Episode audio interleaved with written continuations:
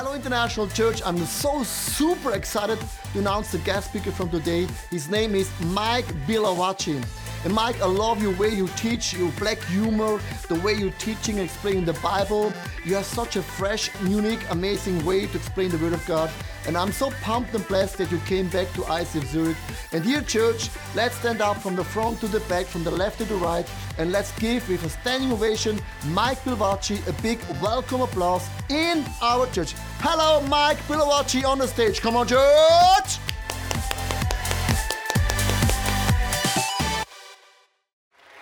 Good evening. You may sit down. It is great to be here uh, back at um, ICF Church. I've been looking forward to being here, and I have to be honest with you, I've been particularly looking forward to this service. I'm preaching at all four services, uh, but I've been told by all of the leadership that this is the service of the particularly good looking people. And uh, and um, I've been told that this is the favourite service of all the pastors and staff. And uh, you know, this morning, the first service, it was all right. And you know, the second service, yeah, it was, it was okay. And um, the 7 p.m., well, we just got to get through that really. Uh, but this one is, I can tell already. I mean, just look at you. You are amazing. And uh, um, um, please, please don't tell those of the other services that I said that, because I, I don't want them to be hurt. Um, I, um, I wonder if you remember uh, when you first met Jesus, when you first gave your life to Jesus. You know, when you first saw the Lord Jesus, was there that wow moment? You know, that moment of, oh my goodness, I didn't I didn't see you, I didn't know you, and now I do. I remember I had that moment many years ago, two months before my 16th birthday. I had been an atheist. I hadn't believed in anything. And then for the first time, I understood the gospel and I encountered Jesus. And on the 15th of January, I, I knelt down on some wet grass and I asked Jesus to come into my life, and He turned everything around. I don't know if you've had a moment like that when, when you have encountered him, uh, maybe when you encountered him, maybe for the first time.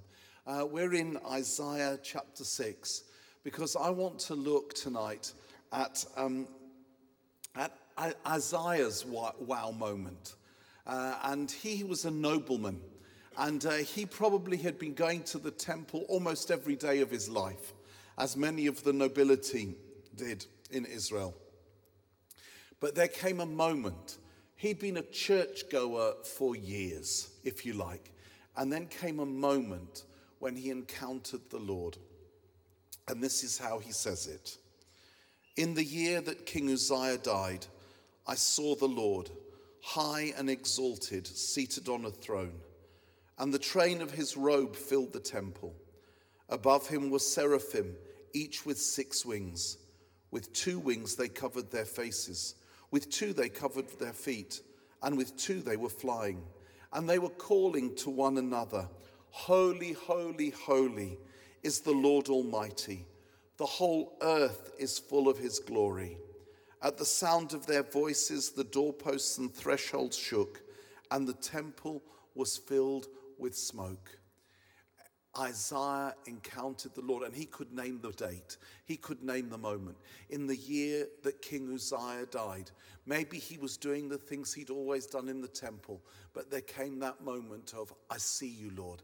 I saw the Lord, and he was high and exalted, and the train of his glory filled the temple, and, and the angels were crying, Holy, holy, holy, and, and his glory filled the place.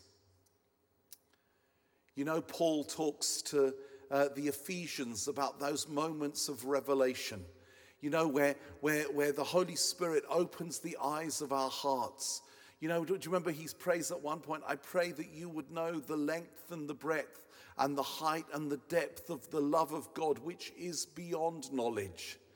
Another place he says, I pray that the eyes of your hearts would be opened so that you would know the hope to which he has called you his glorious inheritance in you, the saints, and his incomparably great power for us who believe. For, for everyone. I don't know how you can go on as a Christian if you haven't had that wow moment. And I was thinking, how do I describe that in, a, in an everyday way? Well, the only thing I can think of is uh, some years ago, um, I paid my first ever visit to the Grand Canyon in Arizona. How many of you have been to the Grand Canyon? Again, a fair few of you. Well, those of you that have been, you know it is amazing.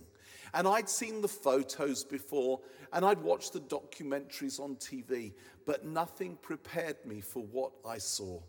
And I was in Los Angeles with a colleague. We were speaking at a conference there, and we had three days off. And I said to my friend, Why don't we hire a car and drive to the Grand Canyon? And he said, Okay. I didn't realize it was eight to 10 hour car journey. You had to go through Nevada to get to Arizona. And after about five hours, I started to get into a bad mood. And I was like, oh my goodness, this is going on and on and on. And, and, and I was starting to think, what am I doing? I'm spending 10 hours driving to see a big hole in the ground. And then at the end of looking at a big hole in the ground, I've got to drive back 10 hours. Well, after eight hours, we were getting really fed up. By the time we got to the Grand National Park entrance, the Grand National, the Grand Canyon National Park entrance, you know, we were in a terrible mood. And, and I, I said to my friend, they're even charging us to see a hole in the ground. This is ridiculous. And we said, look, the trees, they're like any other trees. There's nothing special about this place. And then we parked the car in the car park and we saw people, they were all standing looking at something. And I thought, these poor people, some of them have probably driven for hours as well, and they're trying to make the most of it. And I said to my friend, you know what? We may as well go and see the hole in the ground before we make the journey back to Los Angeles. And we walked up, and I remember I walked up like this. It was, uh, and then I got to the edge, and then it was suddenly I saw it. Wow. Oh, wow. Oh, flipping, flipping, wow. I looked at my friend, I said, wow. He looked at me, he said, wow. We looked at everyone else and we both said, wow. Everybody was saying, wow. And I spent about half an hour feasting my eyes on the sight. For those of you poor people who have never seen the Grand Canyon, it's, it's over 2,000 meters deep. It's, it's, it's like miles wide and even more mi- miles long. Um, you can fly a plane through it, and planes do fly through it. And the colors and the, and the scenery, and there's the Colorado River in the distance at the bottom. It is stunning. And we stood there and we just, we just looked and we just kept saying, wow, quietly to ourselves.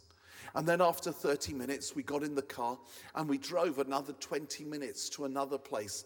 And we stopped the car and we went to the edge again. And this was a completely different view. But as we got to the edge, it was more wows. I spent the whole day saying wow. And after a while, we've discovered that you could walk down the Grand Canyon. There were various trails. And uh, uh, we found that we decided that we would walk down the, um, the Bright Angel Trail.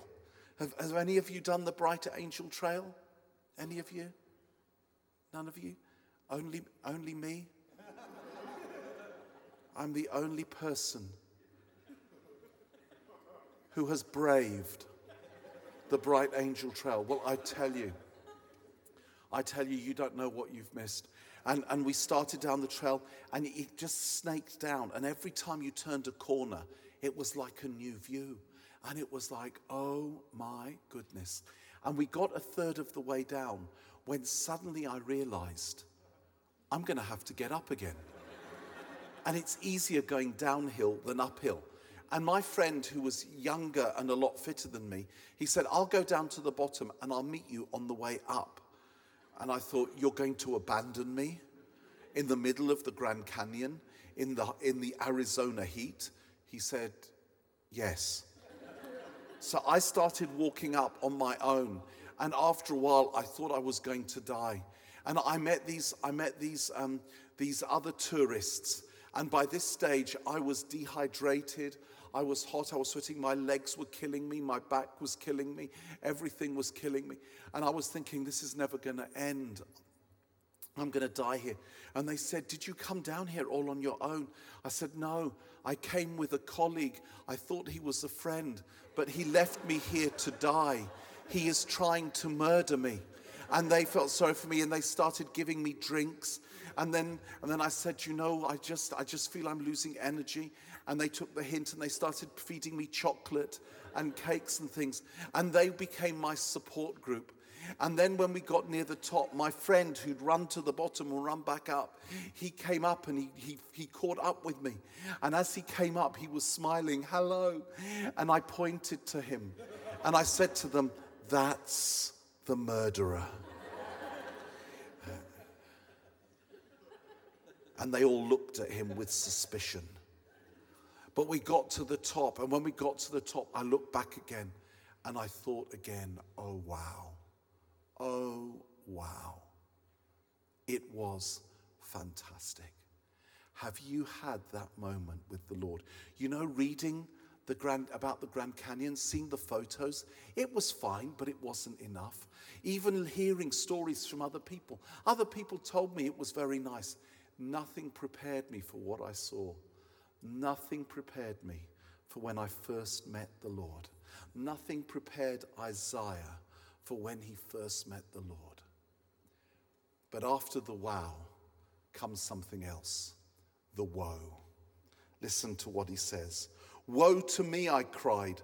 I am ruined, for I am a man of unclean lips, and I live among a people of unclean lips, and my eyes have seen the King, the Lord Almighty.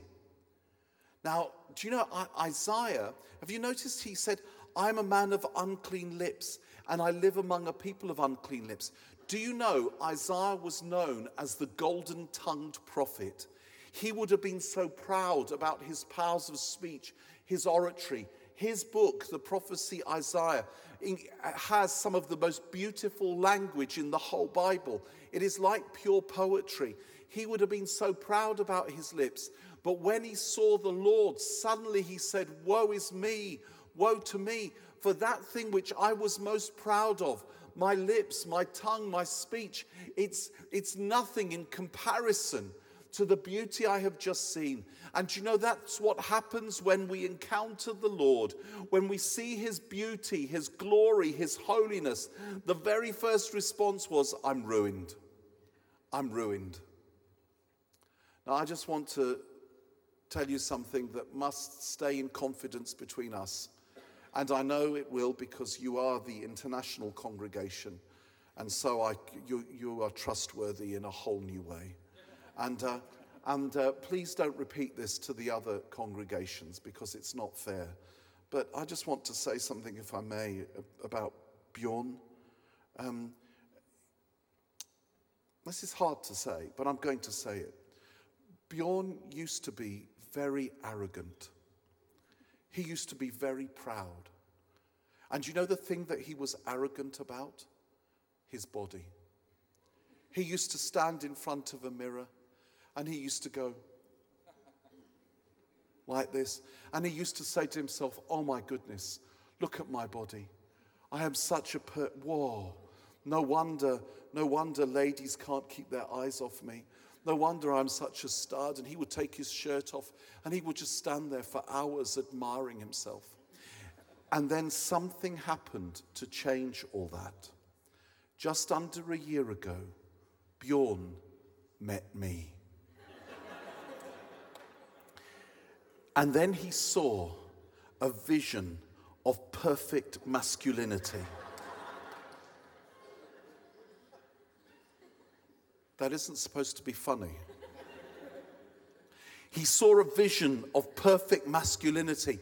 And when he saw me, he said, oh, Woe is me, for I am a man of puny body, and I dwell among a people of puny bodies, for I have seen a vision of perfection. I have seen stunning handsomeness. That's what happens when we see Jesus. when we see Jesus, the thing that we were even most proud of, we say, Oh no, woe is me. I'm ruined. Because in the light of his perfect beauty and holiness, we realize our sinfulness, we realize our brokenness. What does the Lord do? The Lord doesn't say, Oh, come on, Isaiah, you're not so bad, really. You're quite a good speaker. He doesn't say that. Do you know what he does? This is what happens. Then one of the seraphim flew to me with a live coal in his hand, which he had taken with tongs from the altar. With it he touched my mouth and said, See, this has touched your lips. Your guilt is taken away and your sin atoned for. Where does the coal come from? It comes from the altar. What is the altar? The altar is the place of sacrifice. The altar represents the cross. When we encounter Jesus, when we see his beauty, the very next thing that happens is we see our, our sinfulness, our brokenness, our shame. And you know what the Lord does? He doesn't say, No, you're not dirty. He says, I'm going to cleanse you. I'm going to cleanse you. And it comes from the place of sacrifice. The cleansing comes from the cross of Jesus. And he comes and he says, See, your sin is atoned for, and your guilt is taken away. Because the perfect, the pure, the holy, the righteous, the, the beautiful became sin for us.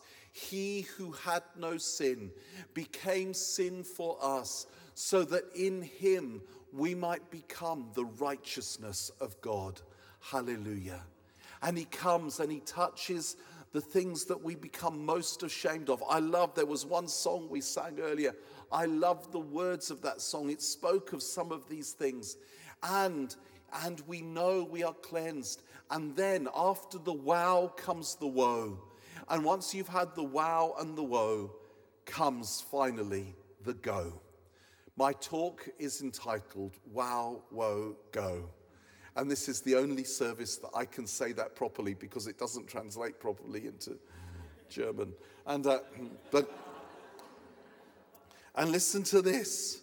Then I heard the voice of the Lord saying, Whom shall I send? And who will go for us? Then I said, said Isaiah, I said, Here I am, send me. Send me, I will go. Do you know you can't really go unless you've had the wow and the woe?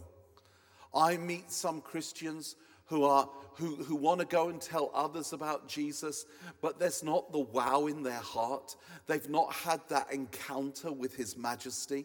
And then they sound like insurance salesmen. They sound like second-hand car salesmen. And it's like, and it's all duty. Have you ever met the, the, the dutiful Christian? Oh, I better, oh, I've got to tell people about Jesus. And, and have you ever been in a church where they preach the sermon? If you don't tell people about Jesus, they will die not knowing Jesus. Then they will go to eternal torment, and it'll be your fault because you did not tell. And then we think, oh, no, I've got to go and tell people about Jesus. I've got to go up to people in the street. I've got to say to my neighbors, my person next to me at work, oh dear, how am I going to do this? Oh dear. Oh, and, and, and, and it just kills us. It kills us. That's not how it's meant to be. When you've had the wow, when you, this is Valentine's Day, and uh, I tell you, I'm going back to England tomorrow, and I tell I, I mean, apparently, um, the, the postman, the royal, the mail, they, they've, they, I've, I've had hundreds and hundreds and hundreds of, of parcels and packages that are, are, are filling my house and all the next door neighbors' houses.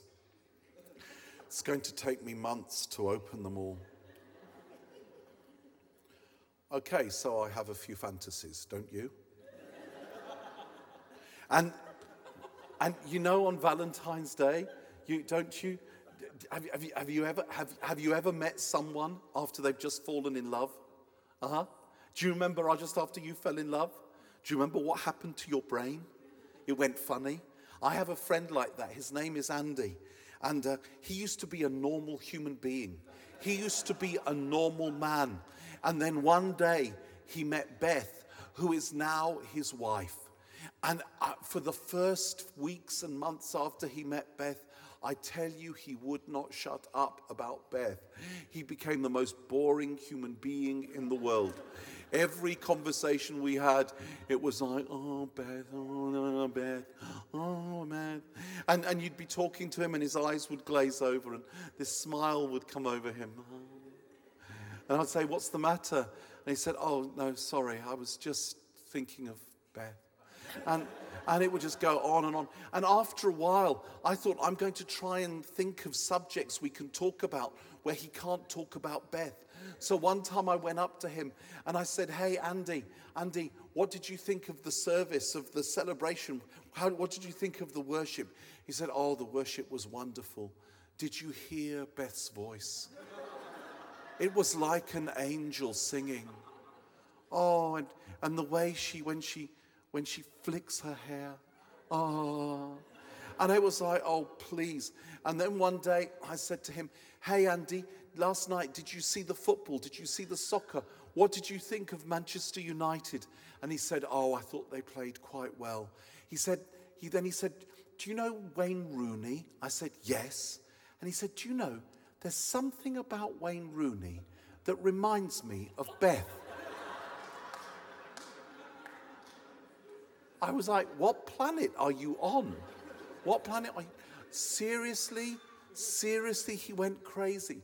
And do you know, honestly, no one had to say to him, Now, Andy, now that you've met Beth, now that you have seen the wonder of Beth, now that you have experienced the beauty of Beth, you must spend the rest of your life telling everyone about Beth. You mustn't let anyone die without knowing Beth. Everybody must, must know Beth. No one said to him, You must have photos of Beth uh, on your iPhone and you must show them to everybody you see in the street. No one said that to him, but he did. He couldn't stop talking about Beth. And he never thought, woke up in the morning thinking, oh no, I've got to talk about Beth today. I've got to witness about Beth. Oh, I've got to tell people. Oh, no. He didn't think like that. He couldn't shut up. That's what happens when you're in love.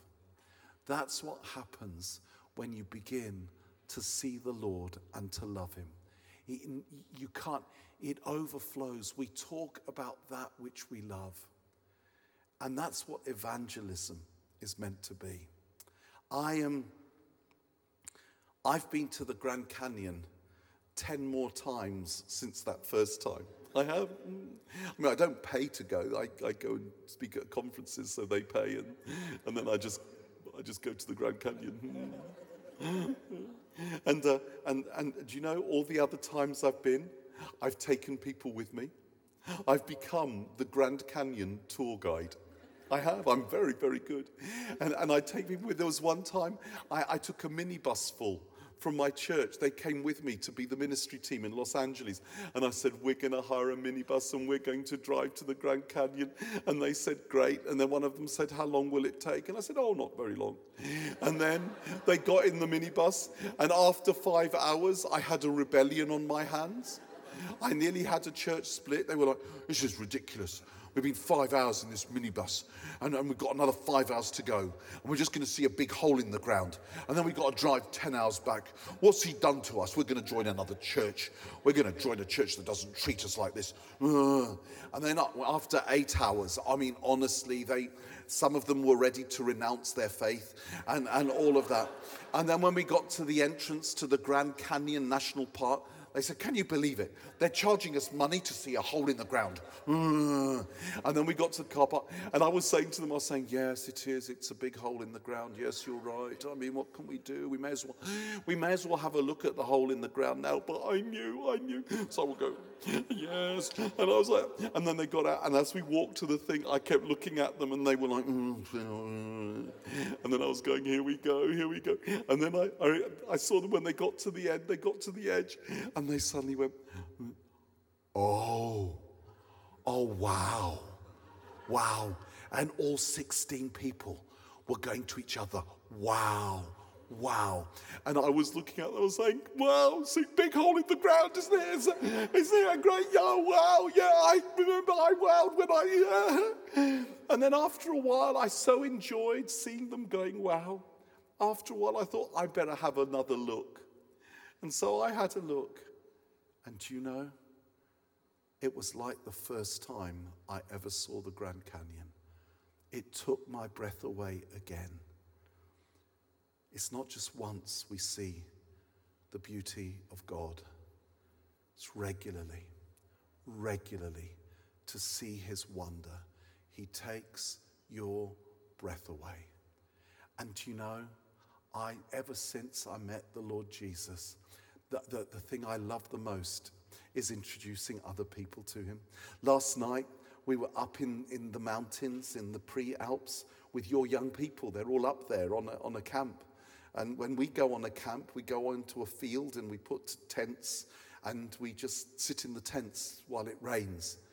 You go to a camp and you go skiing and snowboarding, and it's not fair. but we went up there, and last night we had a meeting with your young people. And at the end, these two young people, a boy and a girl, came forward to give their lives to Jesus for the first time. And you know, yeah. And like, just like you, it was like, oh wow, this is a holy moment. They've met him, and they were, and it was like they were both crying, and they weren't crying because, well, maybe they were crying because of the talk, but hopefully they were crying because they met Jesus. And, and, and, and it was like, I thought, I know what this feels like. I remember. Wow. Wow. Wow. So, as with Isaiah, so with you and me. First comes the wow of encounter. Then comes the woe is me, for I see what I'm really like. Then comes the cleansing, and then is the go. Go and tell the world about the one you love.